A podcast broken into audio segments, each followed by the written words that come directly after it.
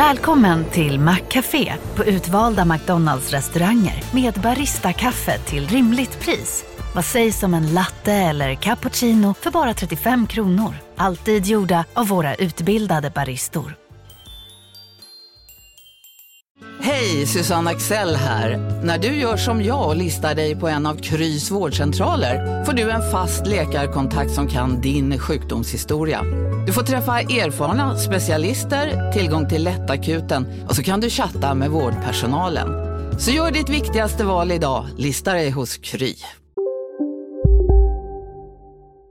Från Monopol Media, det här är Kapitalet. Jag heter Elinor Alborn och du heter Gunnar Harrius. Det stämmer. Och jag tänkte att vi ska börja hemma hos eh, Martha Stewart idag. Åh, den så kända hemmafru-influencern. Ja.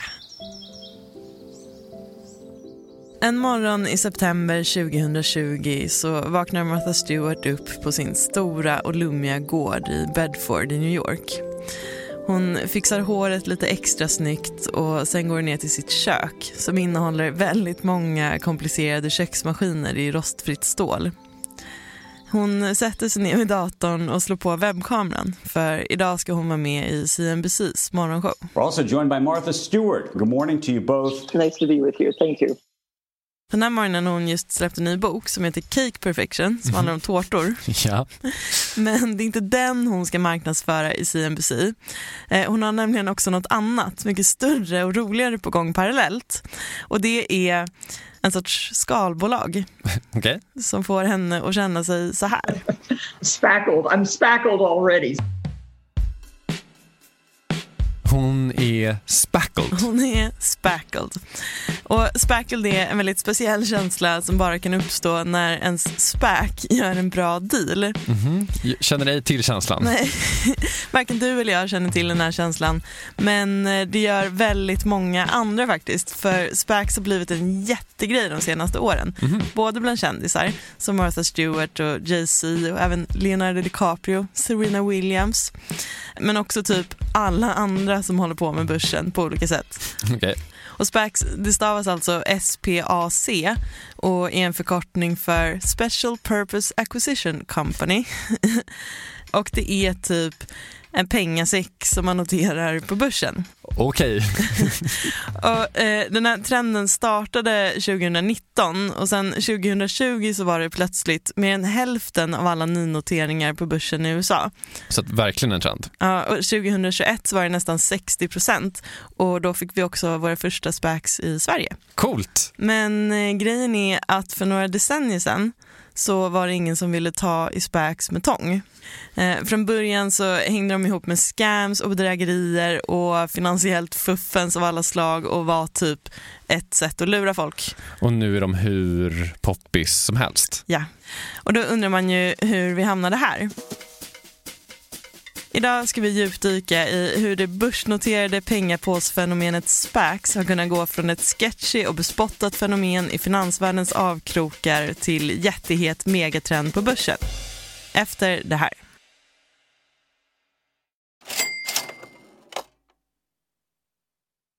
Kapitalet sponsras av SPP och Storebrand Asset Management. Eh, Storebrand och SPP hör ju ihop sedan många år och utan att gå in på några detaljer här och nu så kan vi i alla fall säga att eh, Storebrand förvaltar över 1200 miljarder kronor bland annat åt just SPP. Och du har ju träffat Storebrand, Jakob, och pratat om eh, Kina.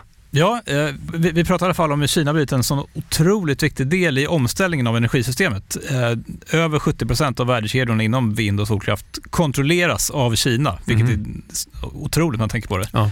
Och Det handlar om att Kina väldigt tidigt insåg att energi är makt och att man genom sol och vindkraft kan göra sig typ fri från att importera olja och gas och sånt. then if you think that tomorrow or today's you know power base is going to in a large part be about renewables then obviously having a stranglehold on those renewables and all the technologies that go into it is going to be part and parcel of that power play Eh, Det här är då Philip Ripman som ansvarar för Storbrand Global Solutions, eh, en fond som investerar i lösningsbolag över hela världen. Mm. Och hela det här avsnittet om Kina och geopolitiken som nu liksom är invävd i den globala omställningen, eh, den släpper vi som en bonus här i kapitalet nu i veckan.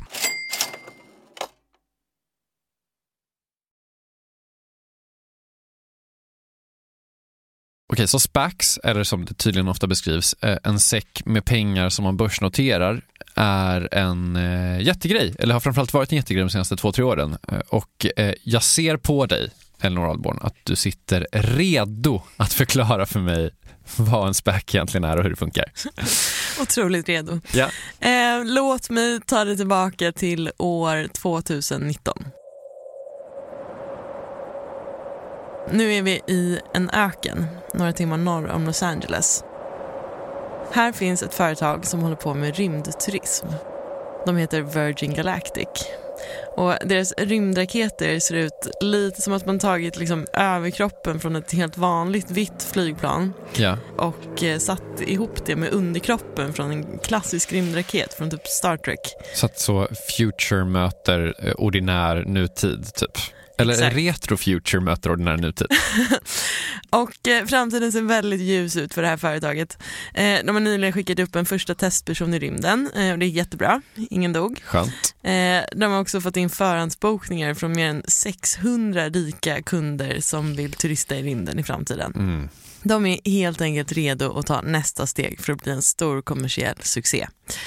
Men för att bli det behöver de mer pengar. De behöver ju ofta det, för att de kanske har en app eller någonting som de behöver 400 mjukvaruutvecklare för att utveckla. Exakt. Ja. Man kanske vill köpa eh, lyxigare säten till sina rymdraketer. Säkert, om det bara ska vara rikingar som åker på det där så vill de ju säkert ha jättelyxiga eh, Exakt. eh, säten. Ja.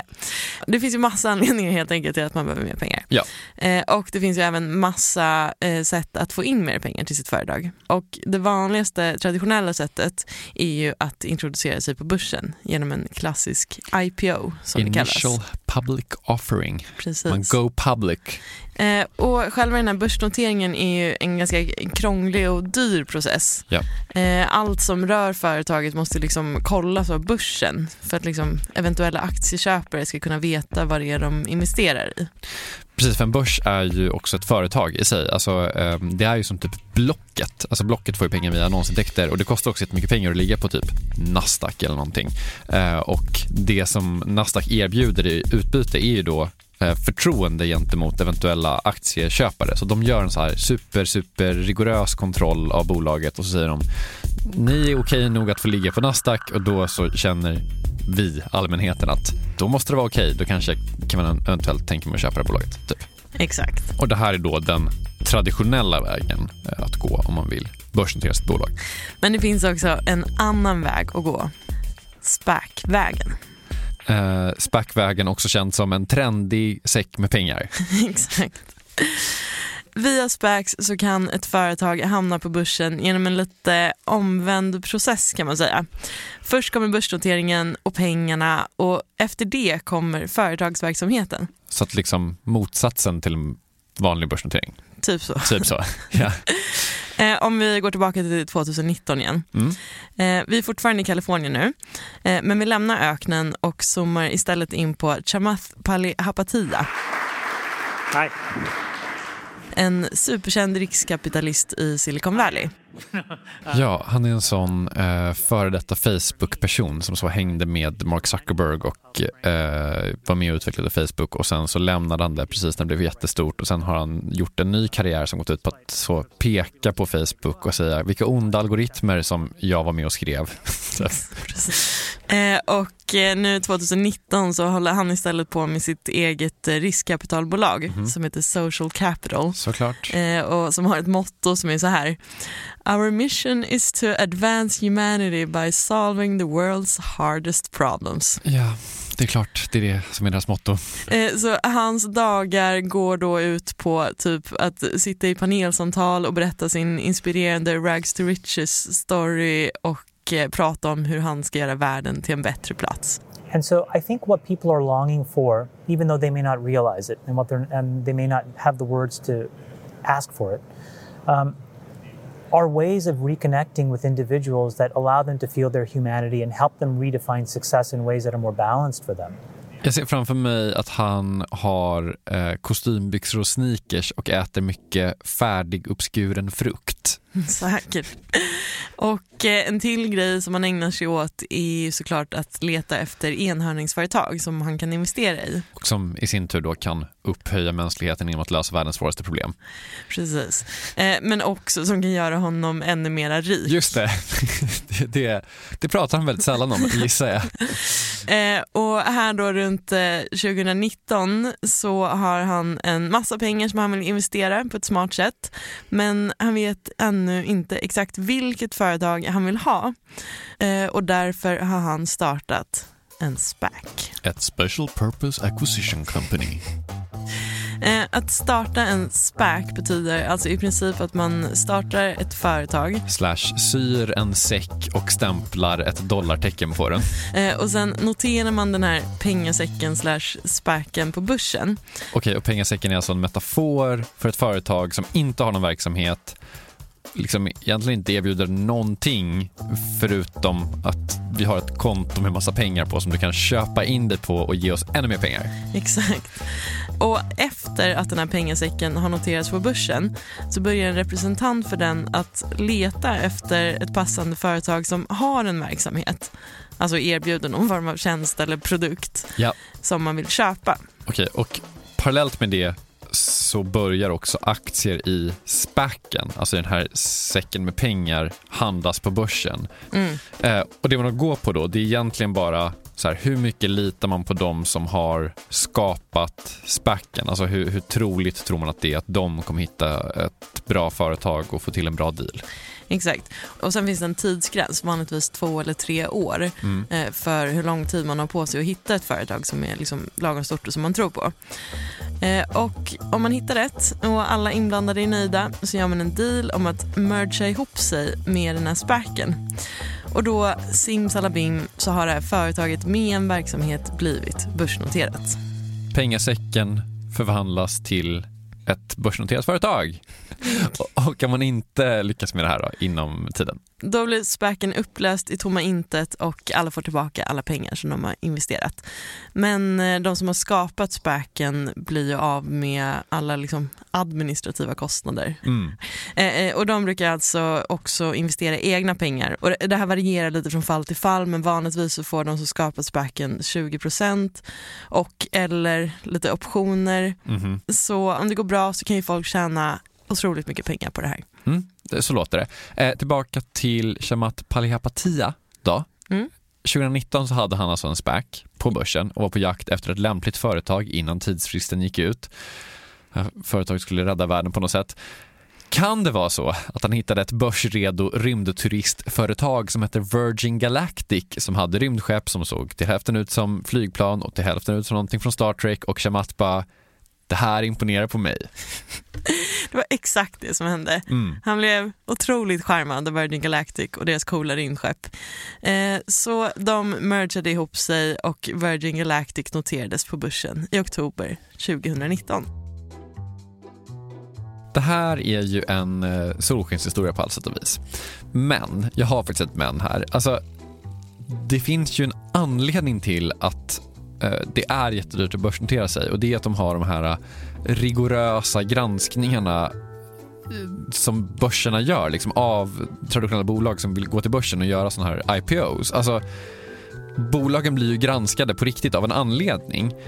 Det känns ju lite som att alltså, det enda de har granskat är Shamats påse pengar här. Det finns inget att granska, pengar är pengar och sen köper han ett annat bolag. Det känns som att man liksom rundar någonting här och kringgår olika regler och urholkar olika förtroenden för börser, eller? Eh, ja, alltså eh, det är väldigt vanligt att folk pratar om SPACs på det här sättet. Eh, att det liksom skulle vara en enklare och snabbare väg in på börsen. Eh, så här låter det till exempel i en dokumentär från Wall Street Journal. These controversial entities, also known as blank check companies, offer private businesses a fast track to going public that bypasses the traditional IPO process. Runda eh, den traditionella processen och ta en genväg till börsen. Allt det här låter ganska typ shady och inte så bra helt ärligt. Mm. Är det så här det funkar? Mm. Är det så här det funkar? Efter det här. Vi, sponsras ju av SPP och vi var ju med dem eh, på Tech förra veckan. Och jag tänkte berätta om en bolagspitch som jag såg. Ja.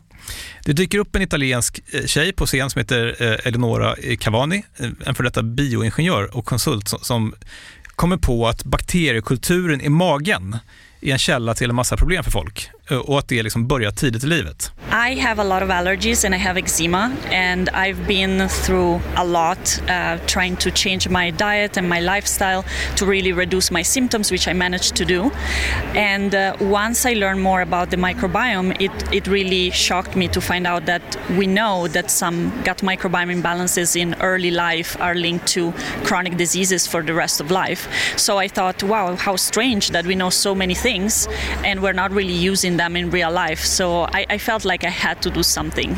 Så hon startar något som heter Alba Health, jag eh, förväxlar med Alba Golf som vi gillar, eh, där småbarnsföräldrar kan skicka in prover från sina barn. We send you a kit. Um, it's a test that you can take at home. We need a poop sample. You can take it from the diaper. We receive it, we analyze it, we give you back results and recommendations on uh, lifestyle, food and uh, potentially probiotics. Och, och folk kommer liksom tycka att det är lite äckligt och sånt, men jag kände så här, det är så mycket negativitet i världen just nu. Eh, och du var inne på det tidigare, liksom att det här stället var ju fullt med folk som typ vill göra grejer. Mm. Och här springer omkring liksom sjukt duktiga människor och bara försöker förbättra för folk och göra världen till en bättre plats. Och Eleonora då och Alba Health är ju liksom ett sånt gäng som var där. Mm. Av liksom hundratals. Ja. Eh, och det gjorde mig glad faktiskt. Ja, nej, det, jag tycker det lät toppen. Och grejen är också att sådana här idéer och projekt som förbättrar samhället över tid, de tar tid. Eh, och behöver liksom långsiktigt kapital. Och då kan ju vi genom pensionerna göra stor skillnad. Jag ska säga att SPP har ingenting med Alba Health att göra. Jag, hittade henne bara, jag tyckte hon var duktig. Caset finns ju och det är väl den här typen av saker som kan ta väldigt lång tid, där pensioner verkligen kan göra skillnad och där liksom pensionernas roll i ekonomin kan bli extra tydlig. Och den kopplingen tänker man inte på så, så ofta. Nej, men eh, med den kopplingen in mind så säger vi tack till SPP som gör oss medvetna om pensionernas roll i ekonomin och herregud i vår privatekonomi också. Precis, tack. Tack.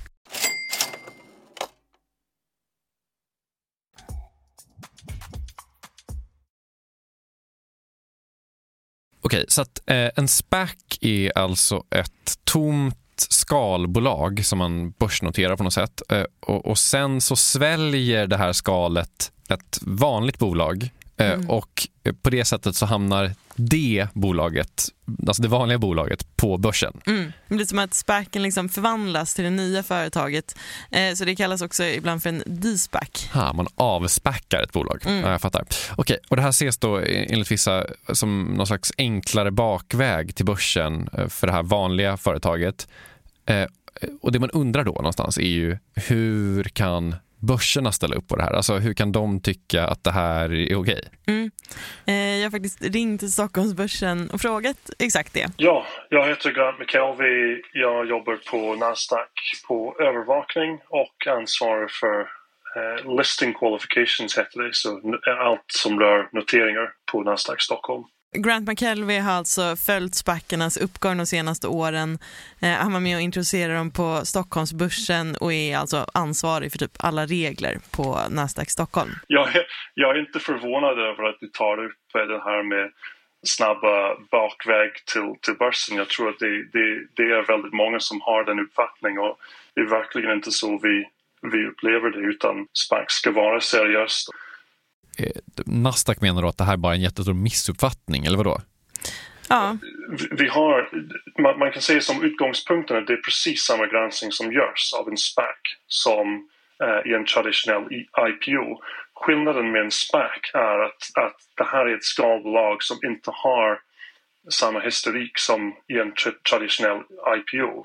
Men bortsett från det så är det precis samma krav som gäller så att man ska ha tillsatt sin styrelse, man ska ha haft styrelsemöten och så vidare.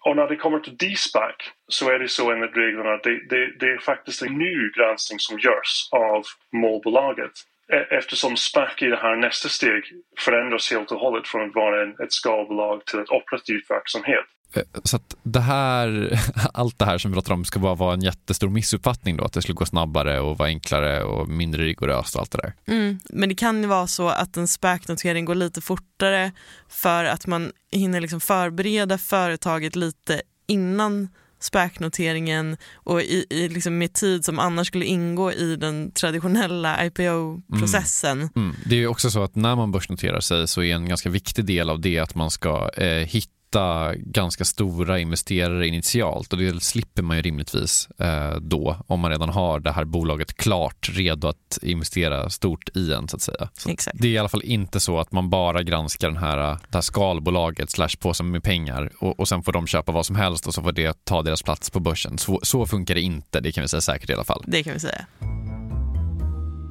Men grejen är att från början så var ju SPACs verkligen något som sågs som shady. Mhm. Eh, Deras föregångare på 80-talet kallades för blind pools och de var associerade med så pump and dump bedrägerier och eh, annat fuffens. Just det, man tog olika pengar och drog. Ja. Eh, Men sen dess har man liksom öst på med nya regler och eh, SPACs som de ser ut idag kom till på 90-talet. Och sen dess har det alltid funnits SPACs men i liksom väldigt små mängder i väldigt nischade branscher och de fortsätter också ha väldigt dåligt rykte jättelänge. Sen runt 2019 då så blev det hur stort som helst. Och nu då så utgör de, vad sa du, hälften, över hälften av alla amerikanska börsnoteringar två år i rad. Mm. Det är sjukt. Och ingen vet ju varför det började just då, men enligt ganska många så var det just Chamath Palihapitias köp av Virgin Galactic som gjorde att hela den här SPAC-boomen startade. Mm. Han var liksom inte först av alla, men han har ändå kallats för liksom ansiktet utåt för SPACs av eh, till exempel Bloomberg. No one quite knows exactly why the market for SPACs exploded, but everyone gives Chamath a lot of credit. Och nu finns det ju jättemånga amerikanska kändisar som håller på med SPACs.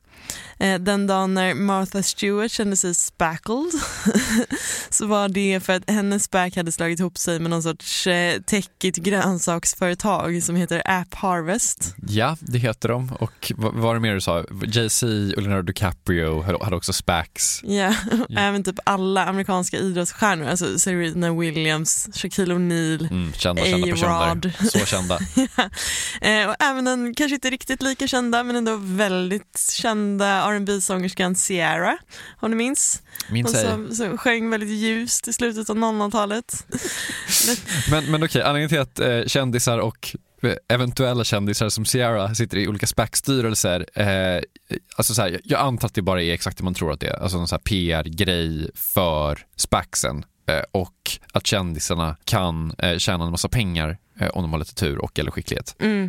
Och sen eh, att hålla på med SPACs har också kallats för lite av typ ett nytt sätt att flexa sina pengar, om du förstår. Istället för att köpa en jätte, jättedyr klocka så tar man en påse pengar och eh, liksom börsnoterar det. Exakt. Det är ju det är väldigt offentligt att vara Ja. börsnoterad. Och trendigt. Och trendigt. Ja. Ja.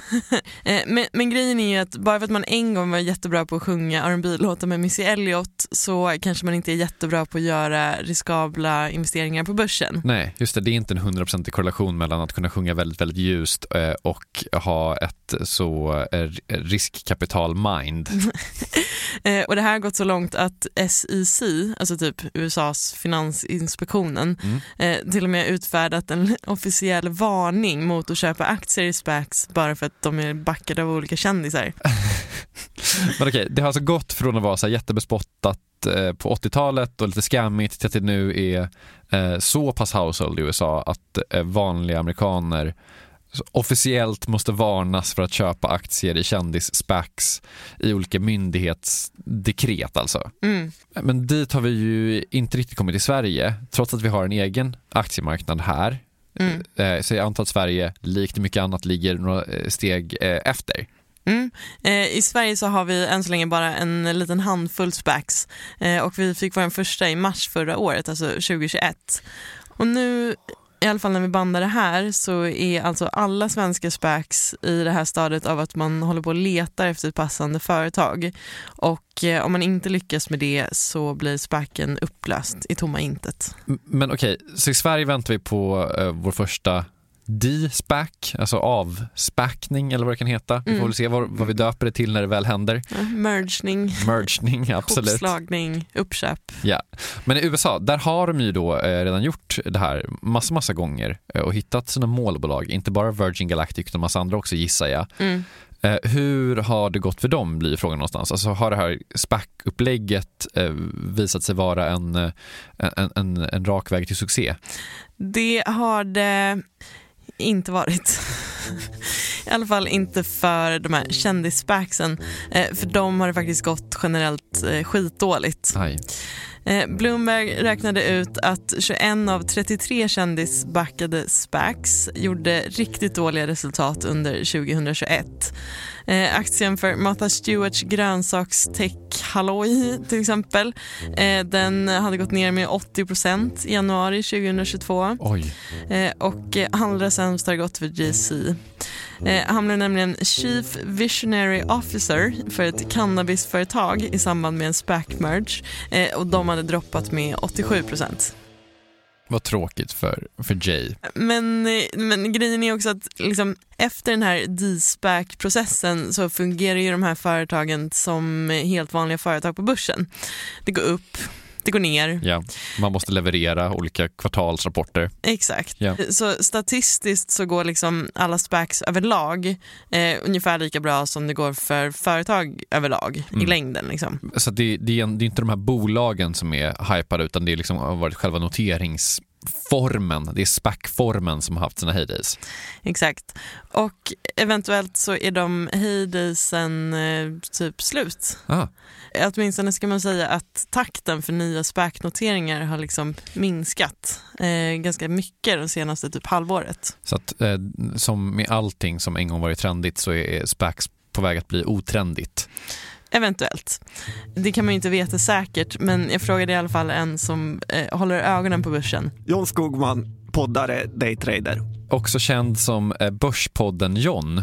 Exakt. Just nu känns det som att det är lite på hold. Att eh, det har noterats så fruktansvärt många bolag, fruktansvärt många spackar att eh, ja, det är inte samma eh, intensitet i noteringen som det var tidigare. Och alltså i grund och botten får man säga att det här är ett fenomen som bara har uppstått för att det är otroligt eh, mycket gratis pengar och eh, hypad aktiemarknad för i, tidigare har vi aldrig sett att du bara kan notera en påse pengar. Okej, så att enligt John då så beror den här eh, SPAC-boomen kanske lite på att folk vill vara lika coola som Chamath med sina sneakers och sådär. Men också då tecken på att det finns mycket gratis pengar på en hypad aktiemarknad. Alltså, vilket väl egentligen är ett sätt att säga att räntorna har varit väldigt, väldigt låga de senaste åren och till och med minusräntor, vilket gör att det är, man får betalt för att typ ha pengar som man sen ska försöka hitta någonstans att investera i och det är svårt att hitta någonstans att investera så att då tar man mer och mer risk typ. Precis, att det typ finns mer pengar än det finns företag att investera i kan vi säga. Mm. Ehm, och eh, enligt John i alla fall så kan SPAC-boomen också hänga ihop med att vi liksom haft starka börsår. Ja, absolut. Det här är ju en modern håsfluga som har kommit. Så att eh, om vi ser en lågkonjunktur så kommer det minsta folk är sugna på att vara att stoppa in eh, pengar i någons galna projekt. Så den här SPAC-flugan eh, kanske där ut då, eh, lite beroende på hur det går för börsen i stort. Mm. Eh, Johns bästa gissning är att SPACs kommer gå tillbaka till att vara lite mer indie framöver. Eh, Det här kommer ju vara lite av en avart som eh, är ett kul projekt, men det kommer absolut inte bli eh, något som tar över. Som eh, eh, gamla indierävar, både du och jag, så är, kan ju vi då se fram emot att äntligen ha liksom ett nytt eh, coolt, lite udda projekt. Att vi, vi kanske ska hitta en SPAC då. Det blir våra heydays. Exakt. Eh, och då var kapitalet slut för idag. Vi som gjort det här avsnittet heter Gunnar Harrius och Elinor Alborn. Kapitalet görs av Monopol Media och några andra som jobbar här är Åsa Secker och Agnes Wenzel Blank. Eh, vi har också en chef som heter Jakob Bursell och eh, slutmixen är gjord av Jesper Hagenborn. Vi hörs nästa vecka. Då handlar det om något helt annat. Hej då.